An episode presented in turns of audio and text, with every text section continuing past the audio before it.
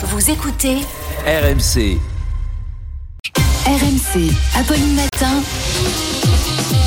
C'est tous les jours de manche. Oh bah oui, exactement. C'est tous les jours qu'il est là. jours. Moi, et je vous dis bonjour, les amis. Salut. Salut Arnaud. J'espère que vous allez bien.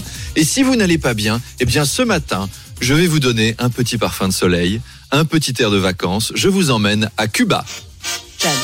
Car des élus de la ville de Guingamp souhaitent faire venir des médecins cubains pour sauver la maternité qui est menacée de fermeture. Vous avez lu ce truc-là. Oui, Alors, ça va commencer à Guingamp et puis après on les enverra dans les, opa- dans les hôpitaux parisiens comme la salsa pétrière. Voilà. Oh.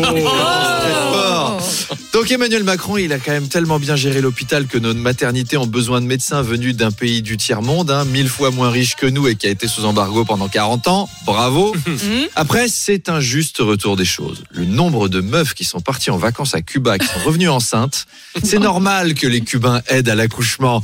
Donc là, les soignants cubains, ils vont débarquer en salle de travail.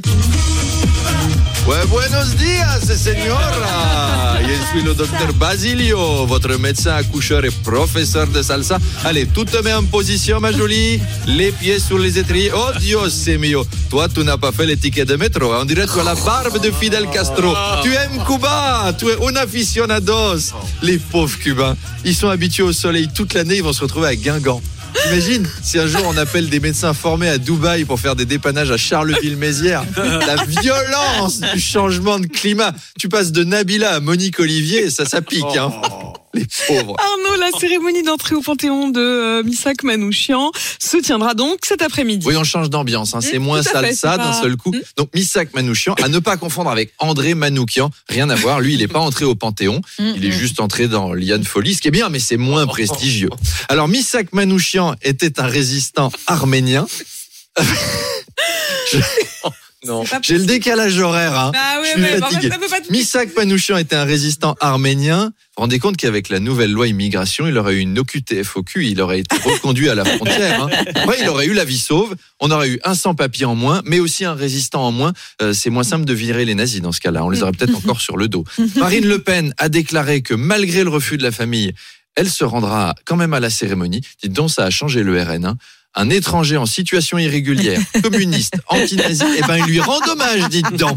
Quand tu penses que Jean-Marie Le Pen a siégé à l'Assemblée nationale dans le même groupe qu'un des responsables des brigades qui ont arrêté Missak Ouais. Manouchian, on respecte pas du tout son héritage, hein, Jean-Marie. hein. Quand il voit ça, je vais vous dire, il doit se retourner dans sa tombe, le malheureux. Euh, Alors, non. je sais, il est pas mort. Enfin, reconnaissez que voir le RN à cet hommage, c'est pas intuitif. Hein. En octobre, on apprenait que le RN, ils étaient plus antisémites. Maintenant, on apprend qu'ils auraient été résistants en 40. Je vois le moment où Jean-Marie Le Pen va nous expliquer qu'on a toujours cru que FN signifiait Front National. Pas mais du pas tout. du tout. Au départ, n'est-ce pas, FN était les initiales de Flower Nation. un parti fondé dans un esprit de partage et d'amour pendant la période Flower Power. Car j'ai toujours été un, un Rastafari dans l'âme, et c'est sur le bon son de Bob Marley que j'ai toujours combattu le grand capital prédateur venu de Babylone qui oppressait, je dois le dire, Zion et mes frères de couleur. Et j'ai envie de dire à mes Renois et mes Rebeux, si vous m'écoutez, ensemble, nous mettrons à terre un jour le patriarcat blanc hétéronormatif, n'est-ce pas, qui nous enchaîne, nous et les disciples de Malcolm X. Death to the system, peace and love, aux arbres citoyens, n'est-ce pas D'ailleurs, vous, avez vu Emmanuel Macron, je vais vous le sortir en DVD, celui-là. D'ailleurs, vous avez vu, euh, Emmanuel Macron a encore changé d'avis sur le parti de Marine Le Pen. Il y a six mois, il engueule Elisabeth Borne qui a rappelé que le parti était fondé par des pétainistes. Et hier, il rappelle que le parti a été fondé par des pétainistes et qui fait pas partie de l'arc républicain, alors que Gabriel Attal déclare que pour lui, l'arc républicain, c'est tout ce qu'il y a à l'Assemblée nationale. Nationale, l'Assemblée nationale. pas, hein, Ah. plus. Bref, la Macronie, euh, devant le RN, c'est un peu Thérèse du Père Noël est une ordure. On ne sait que choisir. Exactement. Toujours du bien. Oh bah, elle est bien cette Oh phrase. là là, c'est magnifique. On va parler foot, Arnaud, à Marseille. euh, Jean-Louis Gasset, 70 ans, a été nommé entraîneur et il s'agit de l'ancien sélectionneur de la Côte d'Ivoire. Oui, Gasset, entraîneur de l'OM à 70 ans. Bah voilà, pour lui, la canne bière, c'est approprié. Hein. T'es pas loin de la canne, t'es pas loin de la mise en bière non plus. Surtout si t'as pas les résultats attendus, parce qu'il te loupe pas là-bas. hein.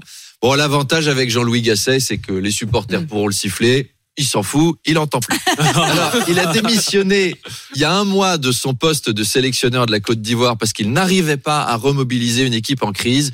Du coup, il vient à l'OM pour remobiliser Mmh. une équipe en crise. Ça sent la bonne pioche. Mmh. Tant qu'on parle de sport, j'ai vu passer cette nouvelle étonnante. Le, le Sénat a noué un partenariat avec le lycée Stanislas pour Quoi que les sénateurs puissent utiliser la piscine et la salle de sport. Alors, bon, clairement, Mauvaise les idée. mecs, ils y vont pas. Non, mais pour le coup, on peut reprocher beaucoup de choses aux sénateurs, mais pas d'abuser de la salle de sport. Mhm. Ça, ça, t- tu sens qu'il y en a deux, ils sont à deux doigts de la crise cardiaque en montant un escalier. Alors, par contre, pour la piscine, je sais qu'ils y vont. Je suis surpris que les parents n'aient jamais protesté.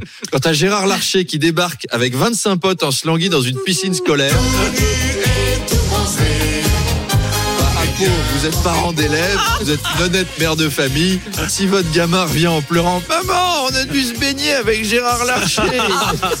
Il a joué à nous éclabousser. Et il y a Joël Guérillo, il a voulu faire un tour de magie à la surveillante et il a mis de la drogue dans le pédiluve. Vous allez vous demander ce qui se passe dans un établissement aussi cher et vous aurez raison. Allez, à demain.